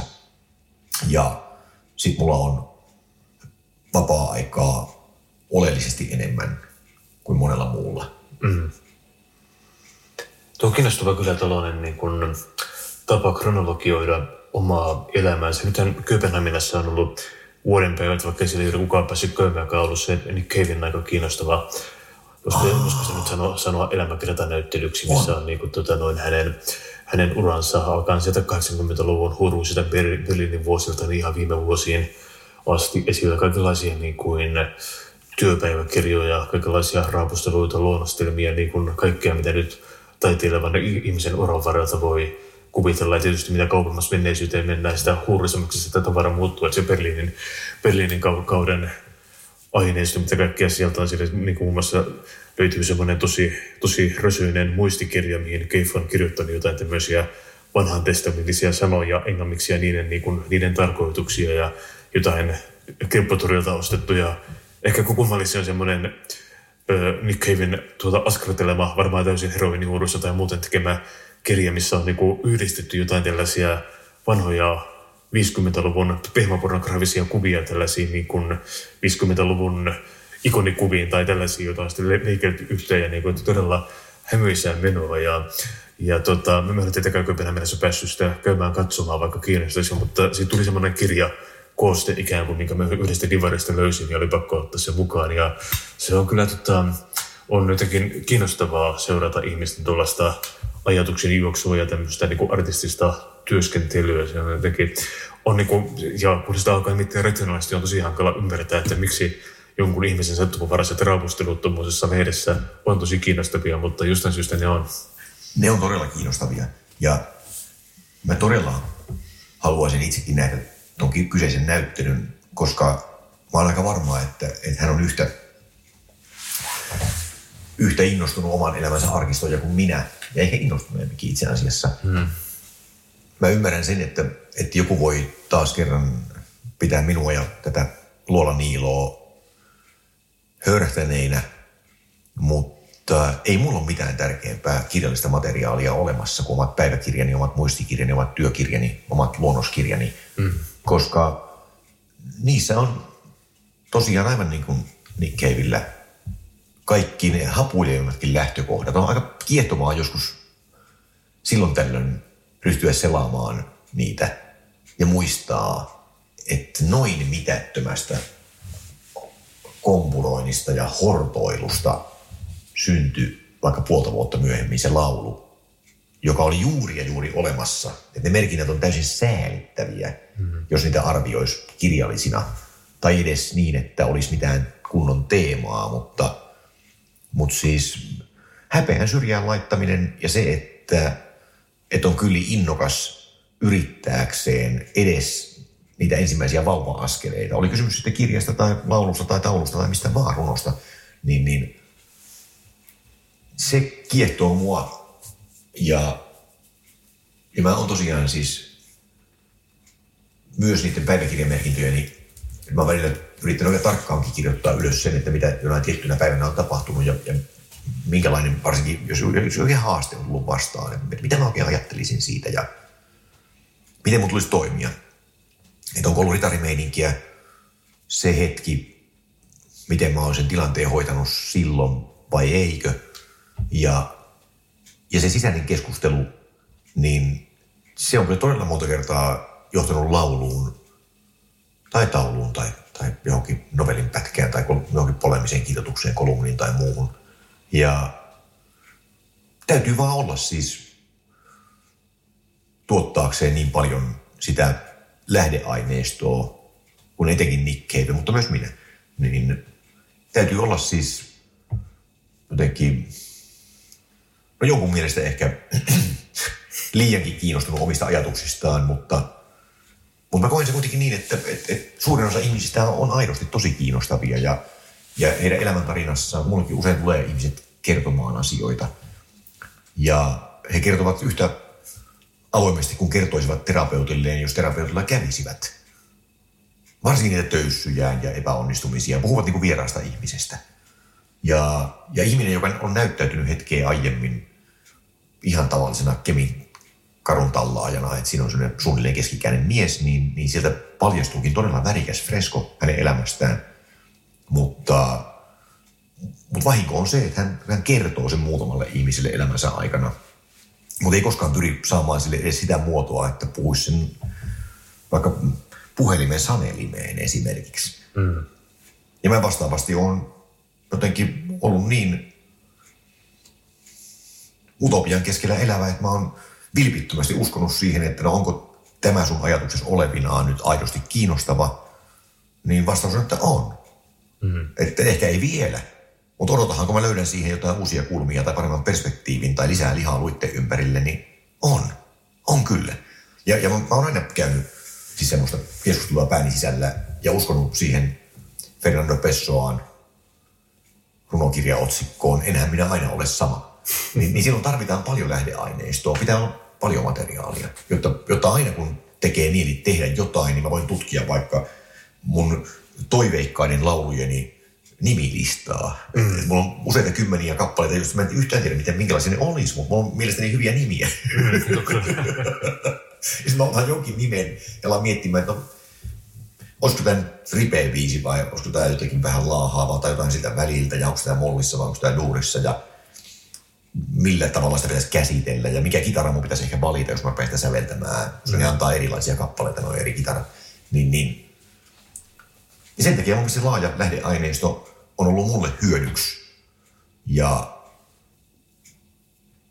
ja silloin se pelko siitä, että, että astuisi etenkin ruudun ääreen ja kirjoittaisi sinne sitten pitkästä aikaa ensimmäistä kertaa kahteen tai kolmeen kuukauteen muutaman rivin, niin kun mä ajattelen sitä noin hypoteesina, niin kyllä se aika montaa hävettää, kun ne pitkästä mm. aikaa yrittää vähän edes kirjoittaa. Aivan. Mutta jos ne kirjoittaa sitä kuvioa ja tekee niitä muistiinpanoja ja huomioita joka päivä, tai edes vaikka neljä kertaa viikossa, Niin sitten se on samantyyppistä kuin käveleminen tai puhuminen. Ei se niin mahdottoman vaikeaa ole, tai pyörällä ajaminen tai mikä tahansa. Että, et, et siis sitten vaan tullaan siihen, että miten sitä pystyy jäsentämään. Voiko, voiko polkea yksi pyöräisellä? Mm. Onnistuuko se? Tai se, että, että, että muotoutuuko se puhe niin ansiokkaaksi, että kannattaisi mennä pitämään puhe. Mm. niin laulun kirjoittaminen ja kir- kirjoittaminen ylipäänsä, niin, niin ei se ole sen kummempaa. Mä uskon siihen, että moni voisi kirjoittaa todella todella hyvin, varmasti paljon paremmin kuin minä. Mutta kun toistoja puuttuu, eikö kyllä toistoja? Mm. Kun se lahjakkuus, että usein sanotaan, että hän on niin lahjakasta. Tai mulle sanotaan, sinä se olet lahjakas. Ehkä, ehkä jossain määrin. Mutta ei se sieltä kumpua, mm. vaan kymmenistä tuhansista työtunneista. Tai ylipäänsä siis, otan työsanan pois. Se kumpuaa kymmenistä tuhansista tunneista, jotka käytin aiheen parissa siksi, että sitä rakastin ja halusin. Mm, kyllä. Joo, onko sulla miten nyt kun ollaan kirjoista puhuttu, onko niin kuin romaani semmoinen taidemuoto, mikä sua puhuttelisi? Onko sinua koskaan kiinnostanut kirjoittaa niin tästä romaania? On, mä olen yrittänyt kirjoittaa itse asiassa. Niin, niin. Se on totta kai siis lajina todella, todella kiehtova. Mutta mä edelleen olen tilanteessa, missä mulla ei ole sitä semmoista aitoa aihetta, mikä varmasti ajaisi mut uudelleen yrittämään. Mutta mä oon toiveikas semmoinen, millä tulee. Mä haluaisin kirjoittaa romaanin vailla ajatusta siitä, että haluaisin kirjoittaa suuren romaanin, vaan romaanin. Romaani on upea muoto, mutta, mutta siinä pitää olla kuitenkin niin vahva jänne, että edelliskerralla, kun mä sitä tos, tosissani tein, niin mä jouduin sitten huomaamaan siinä vaiheessa, kun mulla oli kaksi kolmannesta mielestäni nipussa, että se ei vilpittömästi innostanut mua veitteänikään. Ja, ja mä en löytänyt oikein keinoja hioa sitä. Ja mä joudun samantyyppiseen tilanteeseen kuin joskus jonkun laulusarjan kanssa, että mä oon kovasti tekemässä tietynlaista levyä. Ja sitten mä ymmärrän, että ei tämä kiinnosta mua edes itteen. Mm. Että tästä tulee jotain fraseologista roskaa, mikä tavallaan omaa tiettyjä elementtejä, jotka on mulle tärkeitä – ja joista mut ehkä jossain määrin tunnetaan, jotka tuntee. Mutta kun niin harva asia kuitenkaan ansaitsee julkaisua, ainakaan mun tekemisistäni, että siis mun täytyy luoda aika paljon, jotta mä voin sitten erotella sen, mikä mun mielestä aidosti on, on tärkeää julkaista. Mutta se ei tarkoita sitä, että mä olisin mitenkään pettynyt senkään asian äärellä, että se romaani jäi kesken koska se oli hyvää harjoitusta ja joskus pitää vaan tehdä aika paljon töitä ymmärtääkseen, että, että tämä jää pöytälaatikkoon. Ja voi olla sekin päivä, että mä löydän siihen kulman, joka, mm. joka tekisi siitä niin lähtökohtaisesti lupauksellisen, että mä hakkaisin sen nippuun parissa kolmessa viikossa. Näinkin on kuitenkin maailmankirjallisuudessa tapahtunut usein, että joku tekee hyvin lyhyellä aikajänteellä jotain aivan tolkuttoman hyvää. Mm, ja hakkaa sitä kuumeessa itsestään ulos. Mutta mun, mun, mun jotenkin nujersi kai sitten jotenkin se, se muoto ja sen, ehkä sen varsinaisen sanottavan puute. Ja maailma ei tarvi yhtään lisää paskaa. Et, et siis mä kuitenkin rakastan kirjaa nimenomaan siinä muodossa, että se painetaan, että se olisi mm. taideteos niin mä en missään tapauksessa halua julkaista mitään, minkä takana mä en sillä hetkellä ainakin niin seiso ylpeänä ja sitä mieltä, että tämä on just niin hyvä kuin mä nyt pystyn tekemään. Mm. Ja että on tärkeää saada julki.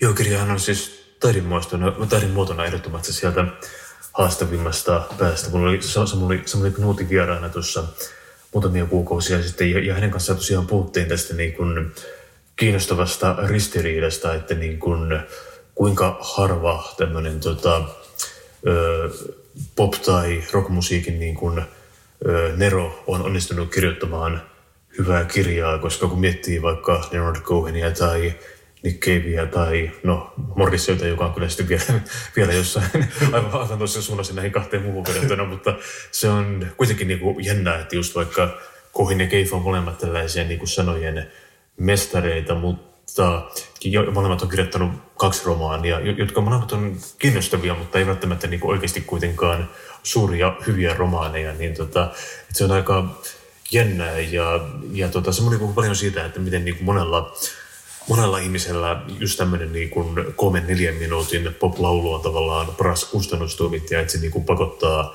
pistämään asian jollain tavalla sellaiseen iskevään, ytimekkääseen muotoon. Ja, tota, ja oli kiinnostavaa niin miettiä, että totta, että loppujen lopuksi nämä on todella eri asioita. on ne aivan eri asioita. Ja just toi, että mm, se, että on niin paljon toistoja takana näilläkin lauluntekijöillä mm. laulujen parissa. Aivan. Vuosikymmenien työ. Niin se tuottaa sen, sen, sen parhaan laadun niissä kiteytyneimmissä kappaleissa.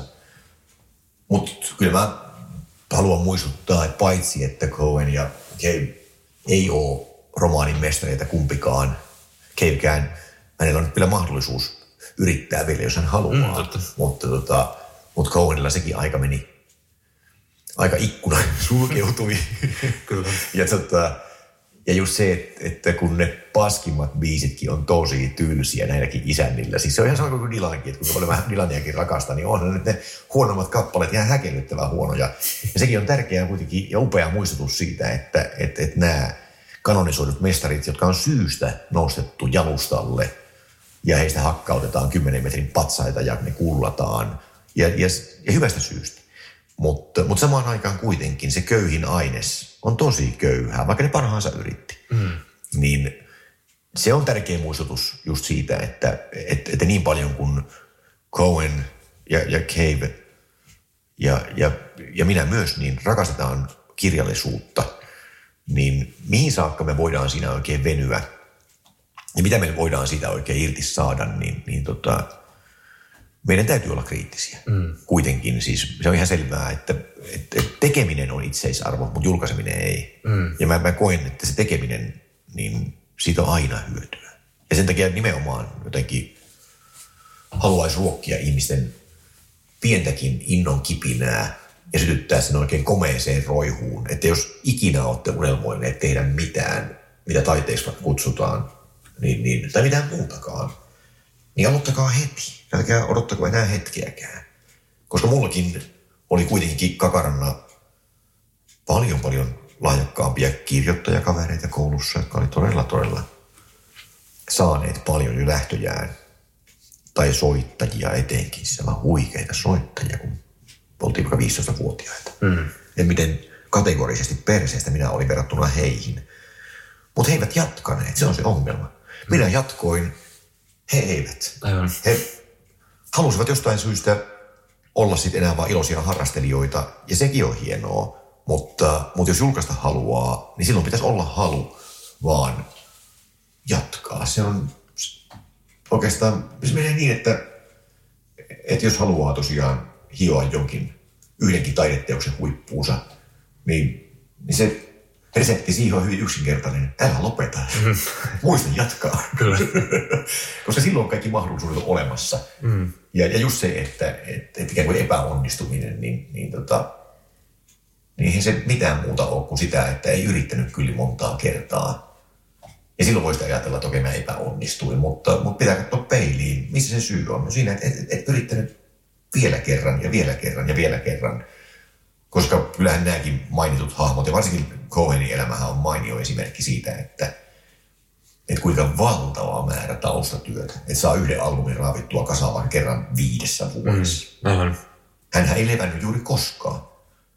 Ja se on täysin vitsi, että miten vähän hän tuotti materiaalia suhteessa siihen työmäärään. Mm, niin se on aivan humoristista, miten vähän niitä levyjä on. Joo, totta. Mutta, mutta ne parhaat biisit on sitäkin, sitäkin parempia ja parhaat levyt. Mä, mä katson, että vaikka Future ja, ja Various Positions ja I'm Your Man kyllä kans ja, ja tota no, niin, niin. No on itse asiassa Old Ideaskin, mä laittaisin senkin sinne samaan. Popular Problemskin oli kyllä tosi hyvä. Ja sitten varsinkin alussa totta kai debyytti mm. Songs of, niin, niin. Ja, ja Songs from a Room. Ja tossa ehkä se mun mielestä se, niin se kuusikko, se ka- kaikkein vahvimmat levyt. Joo. Niin, tota, niin, niin et, et niiden eteen kuitenkin siis ainakin 30 vuotta työtä. Mm. Joo. Niin. Sitten oli jotain hylsyjä siellä välissä aika rajuja New Skin for the Old Ceremony ja monet muut semmoisia, mikä on aika rajuja harjoitelmia mun mielestä kyllä, mitkä ei oikein niin kuin osuneet mihinkään maaliin. Joo. Mutta, tota, mutta nekin on tärkeää tehdä. Ne kaikki on tehtävä, koska just se, että et, et silloin jos se menee oikein mun kirjoissa, niin mä oon tästä ihan varma, niin, niin, niin jos on se ihminen, joka aidosti sattuu silloin olemaan, ja ne la- laulut tai taulut tai kirjat tai mitkä vaan, että ne on elämän sivutuotteita, mutta ne on juuri siitä elämästä käsin, mikä sattuu olemaan meneillään, niin kellään ei ole niin hyvää tuuria, että se olisi aina paras mahdollinen lähtölaukaus alusta taiteelle. Mm. Joskus täytyy vaan tyytyä siihen, että, että elämä itsessään ei ruoki kylliksi. Ja vaikka mestari kuinka tekee parastaan, oli se Picasso tai joka vaan, mm. niin, niin ei ole meidän maailmankirjallisuudessa kirjailijoita, jotka tekisivät puolen sadan vuoden uran ilman hylsyjä. Mm, totta. Niin, niin, niin just se, että, että elämä vaan ei ollut. Tähdet ei ollut oikeassa asennossa. Mm. Elämä ehkä, ehkä ei ollut kyllä kiinnostavaa tai siinä ei ollut kylliksi haastetta tai, tai ei ollut kyllä onneton tai ei ollut kyllä onnellinen tai mitä vaan. mutta, mutta, mutta se ei haittaa mitään, koska sama kysymys on siis siinäkin, jos mietitään vaikka sitten munkin elämääni, että onko kaikki vuodet ollut kouluarvoisella alla kymppejä, niin ei tietenkään. Mm. Ja joskus on ollut hyvä, että ei ole ollut, koska se voi tuottaa parempaa taidetta. Aivan. Niin, niin et, et tavallaan toi koko tekijyys on sen kaltainen, että jos joku vilpittömästi haluaa puuhata koko elämänsä, niin sitten voidaan lopussa katsoa, että miten kävi. Kun sitä on puuhattu vaikka puolisataa vuotta ja, ja, ja sinne mahtuu sitten eri ikäkausien syyt ja seuraukset siihen taiteeseen, niin se on hyvä mittari, mutta, mutta jos se olisi vaikka yksi tai kaksi levyä vaan ja, ja jotain semmoista, että joku puristaa mailaa niin kuin Guns N' Roses Chinese Democracia tehdessään, että vuosikymmen ei riitä levyn valmistamiseen, niin, niin, niin sit, sitä ei päädy olemaan mitään muuta kuin nostalgia-akti. Mm-hmm. Että vanhenee ja, ja soittaa samoja kappaleita kuin teinivuosinaan, niin, niin se ruokkii tiettyä yleisöä totta kai, mutta, mutta mä en näe sitä mielekkäänä. Jollain tavalla tulee sellainen olo, että tekisivät niin kuin Jacques Brel, että valitsisivat tänne toisen elämän. Vielä sitä ehti. Mm. Lähtisivät vaikka purjehtimaan tai menisivät näyttelemään elokuvia tai jotakin, koska, koska ne ihmiset on varmasti pystyviä, mutta jos levyttäminen tai mikä tahansa julkaiseminen on noin vaikeeta, niin, niin sitten sit ei päädy olemaan muuta kuin nostalgia-akti. Mm. Joku lukee vaan niin jotain teinivuosien runoja ääneen vielä Aivan. Vanhain kodissakin. Ja, ja se ei välttämättä enää niin, niin jotenkin, se yhtälö on vähän, vähän rikkinen. Me alkaa lähetys aika pikkuhiljaa loppua, Ah, okei, mutta joo. tuota, vielä tähän loppuun voisimme, tuota, vaikka puhuttavaa kuten riittäisikin, Niin. mutta heitetään se seuraavaan kertaan. Mutta näin loppuun kaikille niille kuulijoille, jotka on meidän puolitoista tuntisen seikkailun loppuun asti jaksaneet keikkua mukana, niin tota, jos heittäisit noin kolme kappaletta päivän teemaan sopivia lukusuosituksia. Mä annan lukusuosituksina ehdottomasti tärkeimmän Savaki Kodon yhtä tyhjän kanssa, joka on pieniä viitelmiä siis täynnä ja,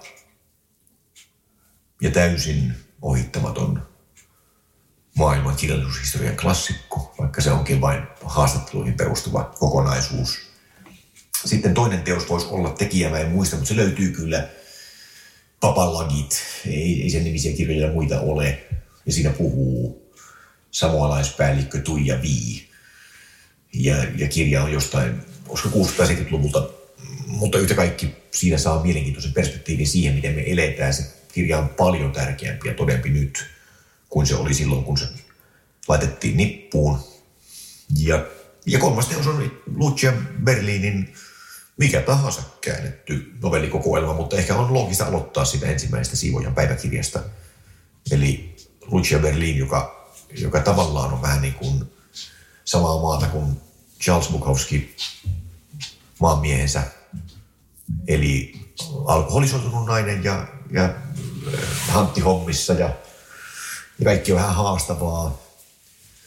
Mutta siinä missä Bukowski on välillä aika synkeä ja, ja tympääntynyt ja, ja, ja räkii ympärilleen, eikä oikein pidä itsestään eikä muistakaan ihmisistä, niin Lucia Merlin rakastaa kaikkea luonnosta alkaen ja, ja hän, hän tavallaan onnistuu kuvaamaan ihmiselämää noissa oloissa niin kauniisti, että kun mä luen häntä aina uudestaan ja uudestaan hänen novellejaan, niin, niin se antaa mulle esimerkin, että näin kiitollinen elämästä sopii olla, vaikka sen värisemmät välillä olisi ihan umpi harmaa tai musta. Hmm. Siitä mun. Eli siis Saaki Kodo ja tekijää muistamaton Jarkko sanoi ihan vaan kirjan nimen Papalanit. Ja, ja sitten vielä Lucia Merlin, siivoja päiväkirja. Loistavaa. Kiitos jälleen vierailusta, Jarkko. Kiitoksia.